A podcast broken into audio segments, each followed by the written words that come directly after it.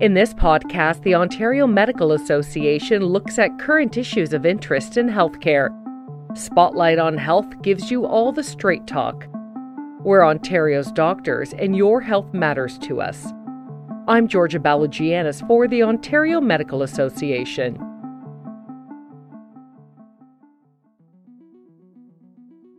On this podcast, doctors discuss the benefits of team based healthcare on patients wait times, and the system as a whole. Dr. Allan Grill is Chief of Family Medicine at Markham Stouffville Hospital and lead physician of the Markham Family Health Team. Dr. Catherine Yu is a family physician and is the medical director of the Health Access Thorncliffe Park Community Health Center, which is part of the East Toronto Health Team.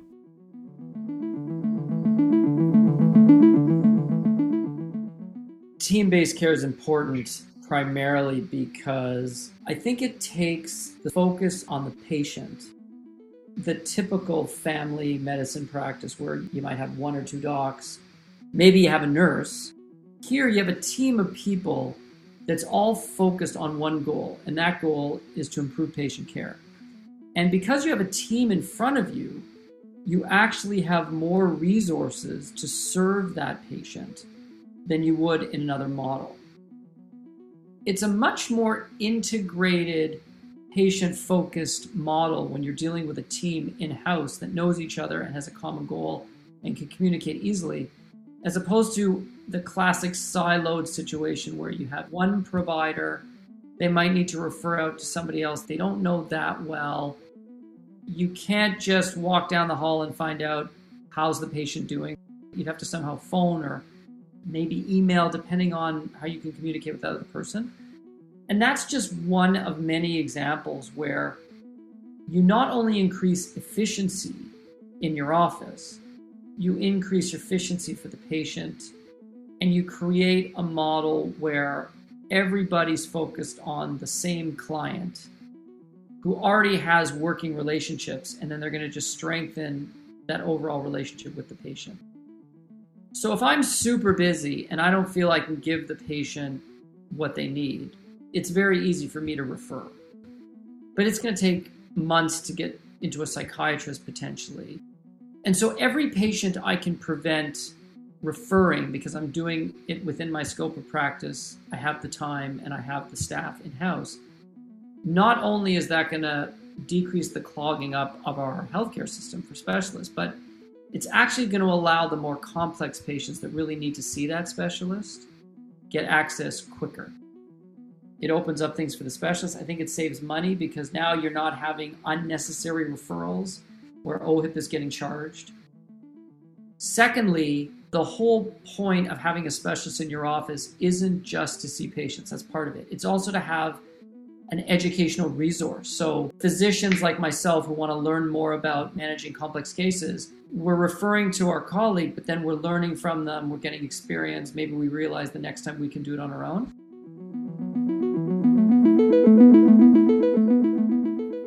If you have somebody that has anxiety or depression and they need just a multidisciplinary approach to that problem, so they need counseling, they might need stress management, they might need family dynamic management.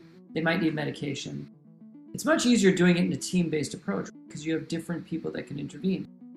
So we're all sort of using our scope of practice together to manage that patient. And by doing it that way, it opens up opportunities so other patients aren't waiting to get in to see us and it's avoiding a potential referral. I'm actually helping the system by creating a team of professionals to have a more broad scope of care, to not have to refer everything out. That's what we call comprehensive team based primary care.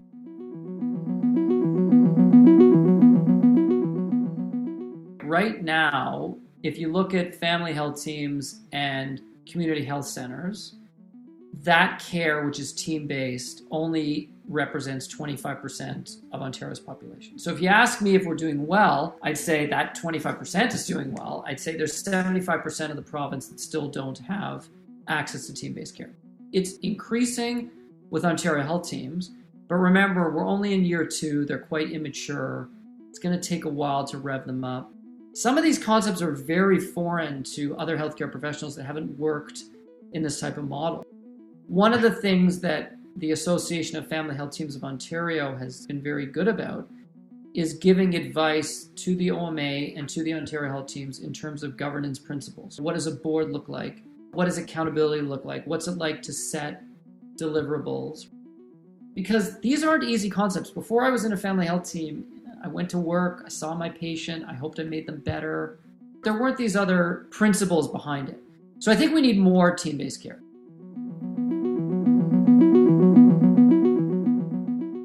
I remember there was this one guy who presented with fever and a cough. He had a COVID test, it was positive. My nurse practitioner called him up.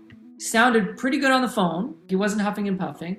But as she was going through the questions, he basically hit a bunch of the red flags. And she said to him, I think you need to come to hospital. And he's like, I'm not coming to hospital. I, I feel fine. Coughing a little, I got this fever, I'll be fine. She's like, I really think you need to come to hospital. She spent about 10 minutes with him on the phone, convinced him to come to hospital. The next day, he was intubated in the ICU. So, can you imagine what would have happened to this guy if A, he didn't listen to us, and B, there was no COVID at home program? So, this is an example of where you have a group of healthcare professionals bringing the care to the patient, because this was a virtual program, and making decisions that actually have an impact on saving lives. And for the ones that didn't have to go to hospital, by the way, think about how that helps the system. I can't stress enough this idea that because we're one team and we get to know each other and we have access to the same electronic medical record, it's like a family. So when I'm struggling with a patient, I'm not embarrassed. I'll walk down the hall to one of my colleagues, whether they're a doctor, a nurse practitioner, a pharmacist, and I'll say, I need some help. Can I run something by you? In real time. There's no guessing game. We all have a common goal working together. And the more you work together, the more you build relationships, the more efficient you become, the more confident you are to start new programs, to be innovative. Having it all under one roof makes a massive, massive difference for the patient.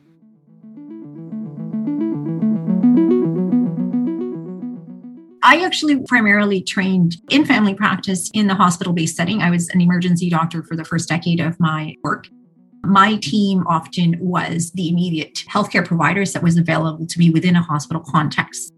And then I had decided that over the past 10 years, to make a real difference in a lot of the acute care that I was doing, it was probably more impactful to be right in the community before the worst things happen that bring people to the emergency department. We have set up those systems in the hospital where we know our roles and we know where to come in when a team member needs assistance. And those systems are so crucial for us to be a high functioning team. We needed to do something similar in the community. We needed to actually form teams that look after patients where our team members are actually from different agencies and different organizations that are traditionally managed separately in a siloed way. So in the community, you've got your family doctor, you've got home and community care, you've got some other community agencies that provide caseworkers for social determinants of health. All of these are organizationally siloed where you do referrals to each of the organizations and hopefully some way we kind of figure out what we're all looking for. It's very inefficient.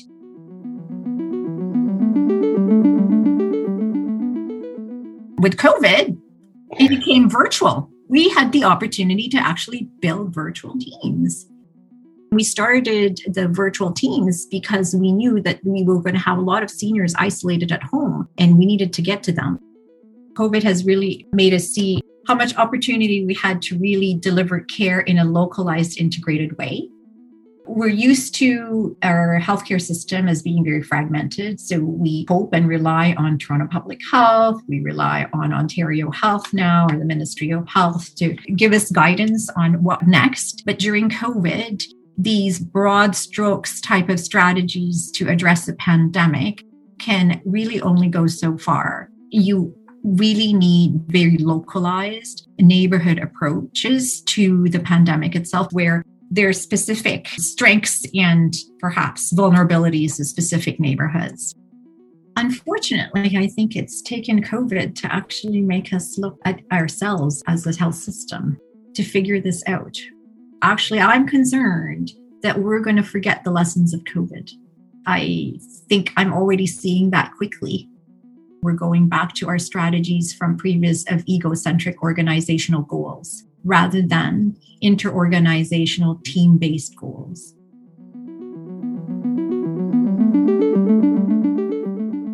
How does it make the patients' lives better?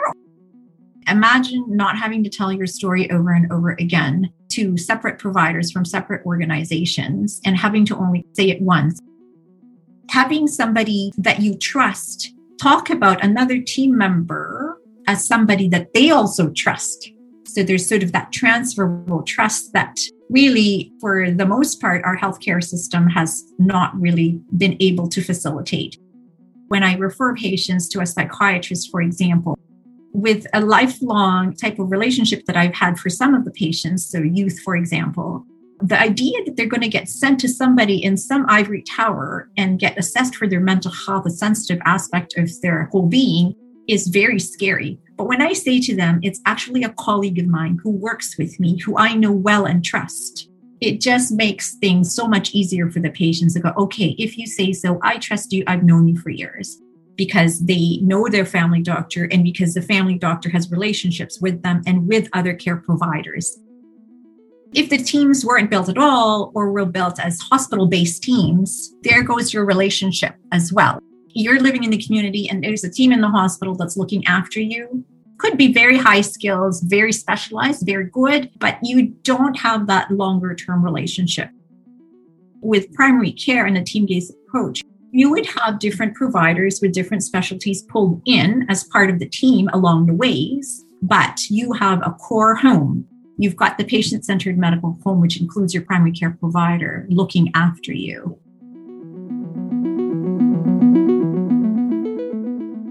One of the most difficult transitions that's more relevant to home based care is dementia. Think of a patient with dementia and think of a patient who I've known for a while and now is going through that life stage of losing their memory.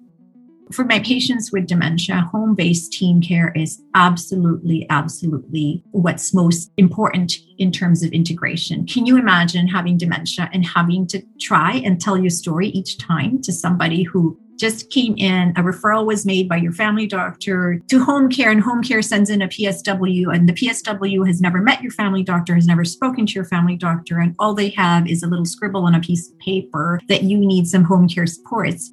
And you open the door as a patient and you go, Who are you and who sent you here? So with the OHT model and the integrated teams, I actually know who the care coordinator is. We have regular meetings and discussions about that individual, and we do have regular check-ins. And the rich information that I get from the home care provider, the information that I can give to the home care provider just makes the care that's given at home that much better. By far, most families and most individuals I find prefer very much to stay at home for as long as they can as one ages, as that starts to become an issue, it's really hard to adapt to a new space, such as a long term care facility. It is so much better for most to be at their environments that they've been used to all the while and that they're comfortable in. It's a better quality of life. And I'm really proud of the teams that we built.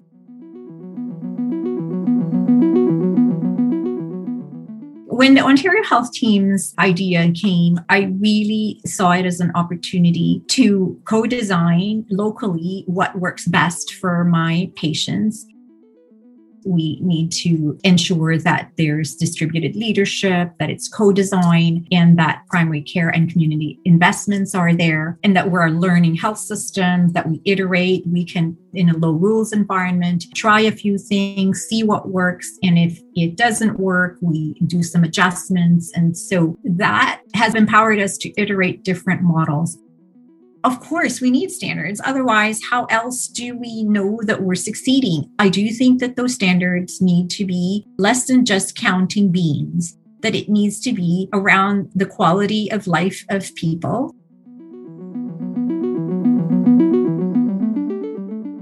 Oh my goodness. I think of this past year and how many of my seniors have been isolated because of COVID, not been able to go out.